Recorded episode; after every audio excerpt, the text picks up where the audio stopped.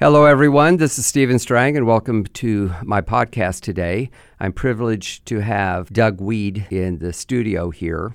Doug is a, I consider Doug a Washington insider, and he just finished a 460 page book called Inside Trump's White House. And today, the day that we're recording this, the impeachment trial of Donald J. Trump has begun. He's only the third president to ever be impeached. Of course, a podcast like this will be listened to and downloaded for a long, long time. But I think it's significant that the day we're recording it, the impeachment is starting. So I want to ask you, Doug, after thanking you for being with me today, tell me your take on what's happening in our country, especially with this impeachment, and where do you think it's going to go? Well, I view this impeachment historically as impeachment lite. And I say that partly because of what is not in the impeachment. They don't impeach him for being a Russian spy. They spent three years telling us he was a Russian spy. This incredible story.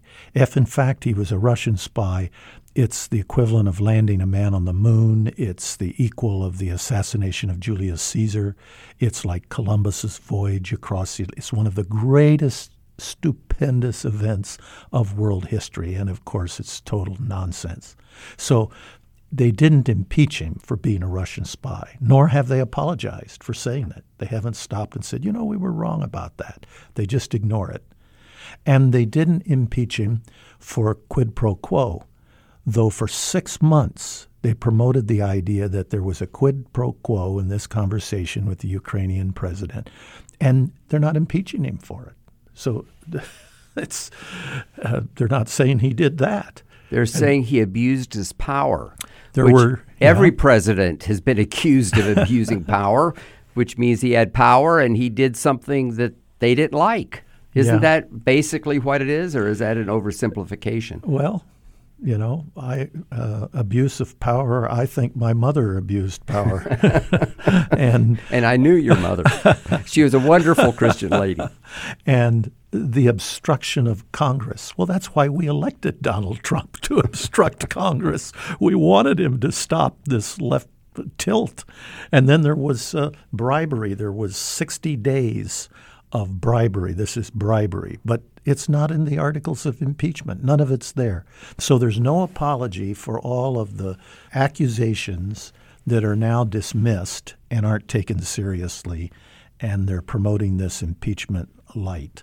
And it's motivated out of uh, a hatred of this president and a desire to hurt him and hurt his family. It's certainly not done to get him out of office because it isn't going to do that. And how do you think history is going to look at this since you're a historian?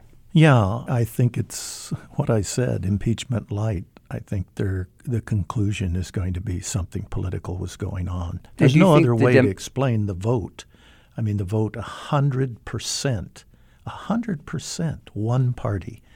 And there's no other explanation for it. Do you think the Democrats will pay a price at the polls over this? I would think so.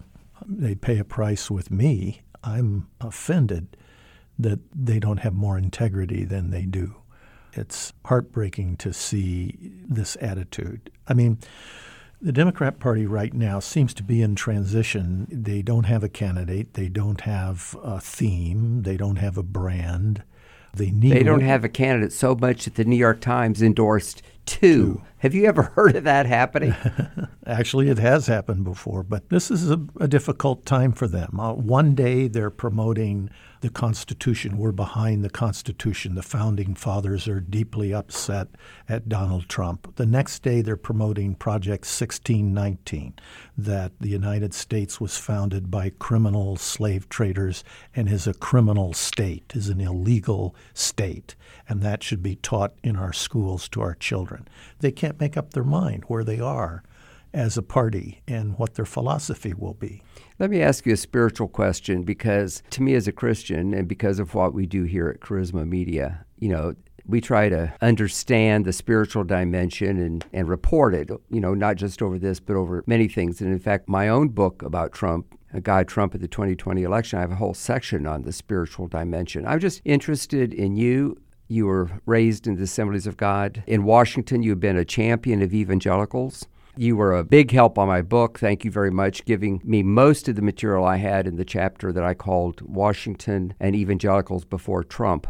And, you know, we could deep dive into that because evangelicals are arguably 30 or 40 percent of the population, yet totally underrepresented at lots of different levels in government. But that's kind of political. What do you think is happening with these nonstop attacks on Trump and this impeachment? What do you think is happening spiritually? Yeah, a couple thoughts there. Scalia has said that there ought to be an evangelical Christian on the Supreme Court because when I was there in the Bush White House, out of 749 federal judges, we could only find four who were born again Christians. That gives you an idea, representing 39% of the American population.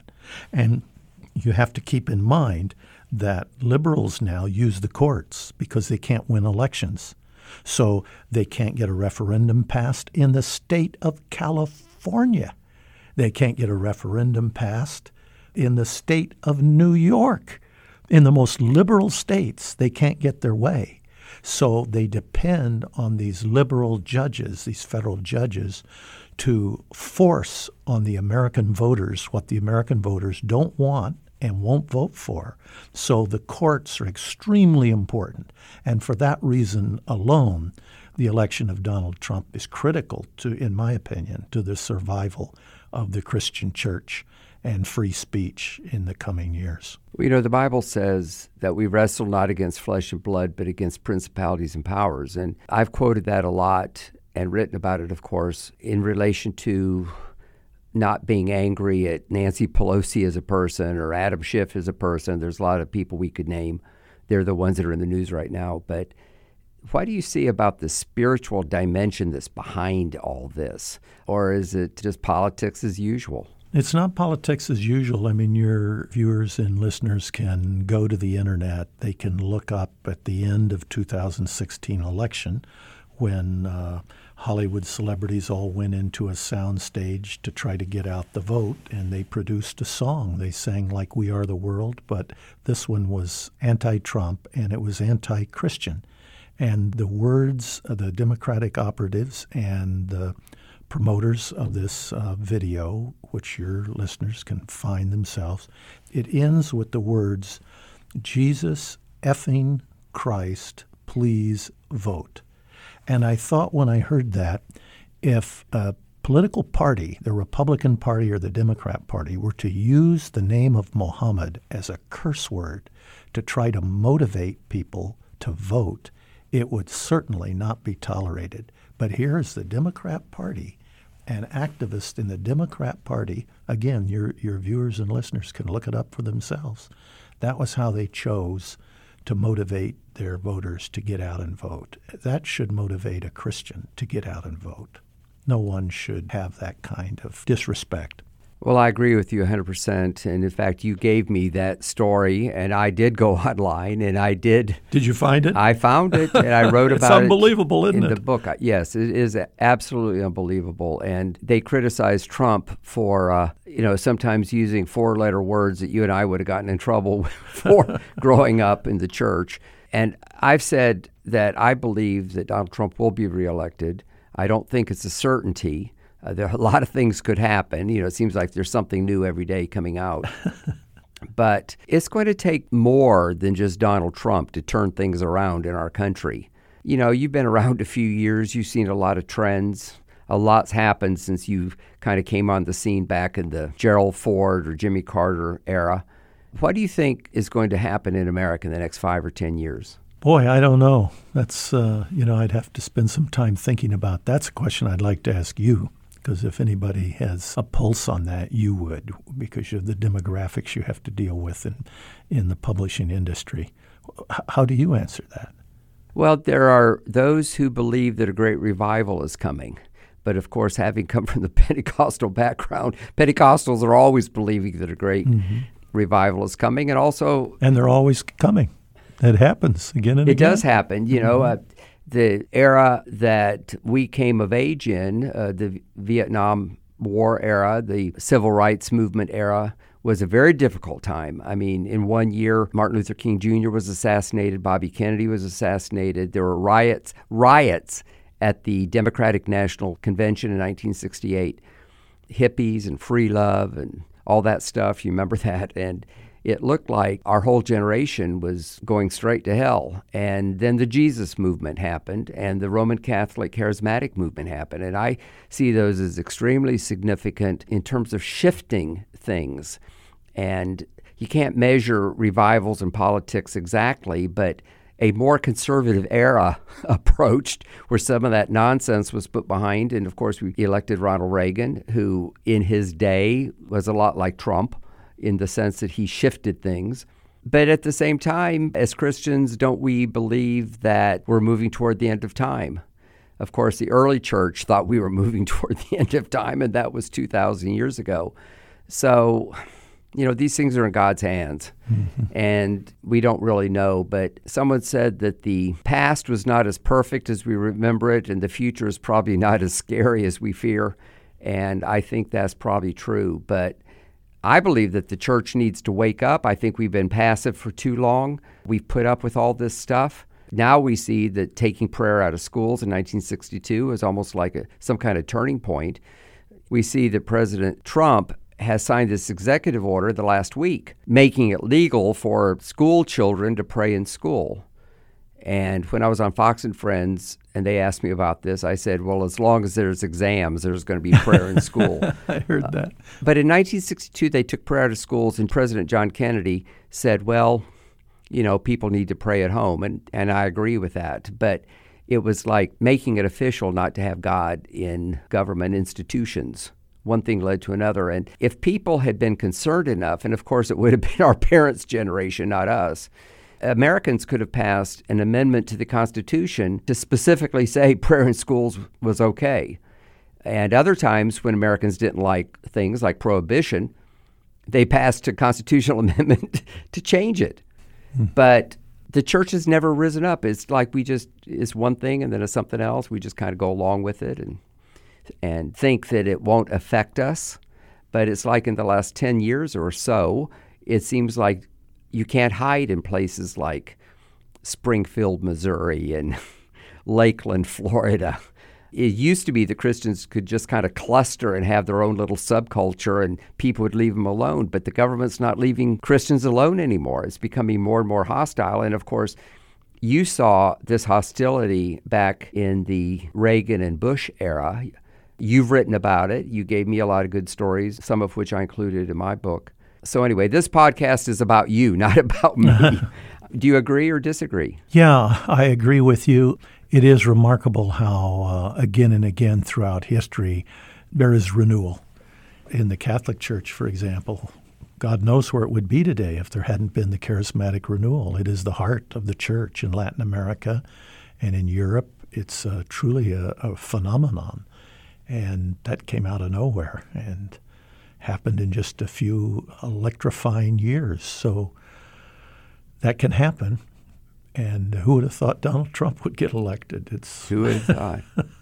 and you know, it's interesting that you mentioned that as we wrap this up because I think the very first Doug Wead book I ever read was Father McCarthy smokes a pipe and speaks in tongues, and it was it was about the Roman Catholic charismatic movement. Yeah. And, and you were there's writing, the dilemma right there. That's right. Pentecostals just couldn't imagine that somebody would be spiritual and speak in tongues and have the audacity to smoke a pipe.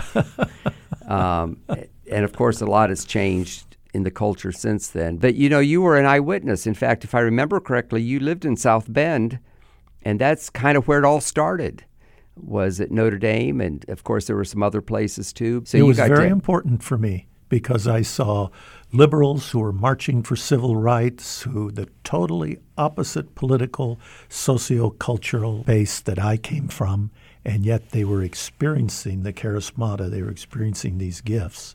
That spoke to their authenticity to me because I thought they didn't get this because uh, it was pushed on them by some hyperventilating camp evangelist.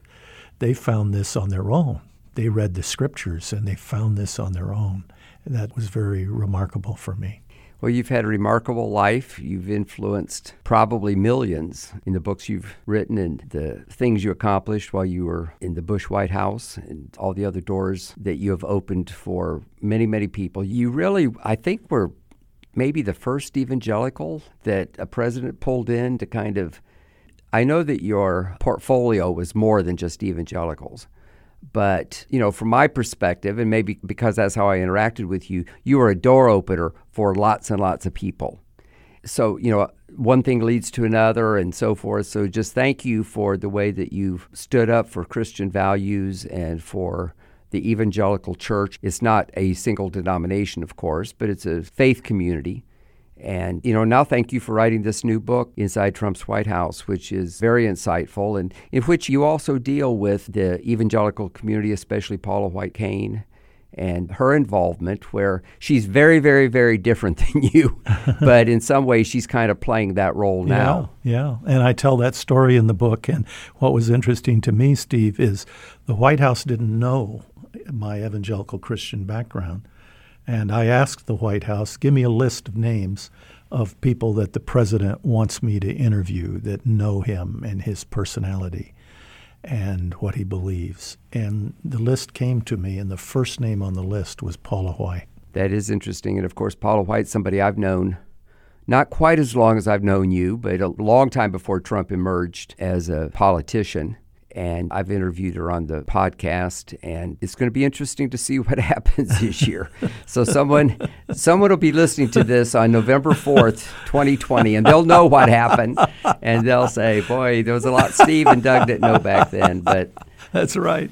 Um, I explain a lot of things by quoting the scripture in 1 Corinthians that says, Now we see through a glass darkly, but then face to face when we analyze, especially when we talk about the future, which is what we were talking about a minute ago, I, th- I think that that is is descriptive because it's hard to see what's going to happen. Yeah, but H.G. Wells, I keep haunted by his quote. He says that he who controls the past controls the future, and he who controls the present controls the past.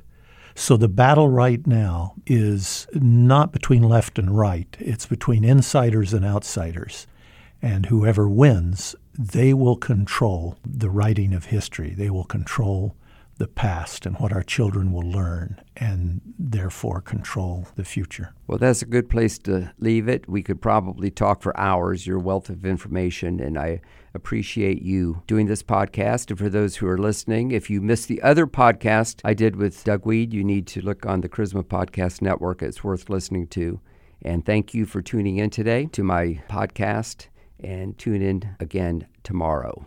I'm Stephen Strang. Thank you for listening to the Charisma Podcast Network. God bless you.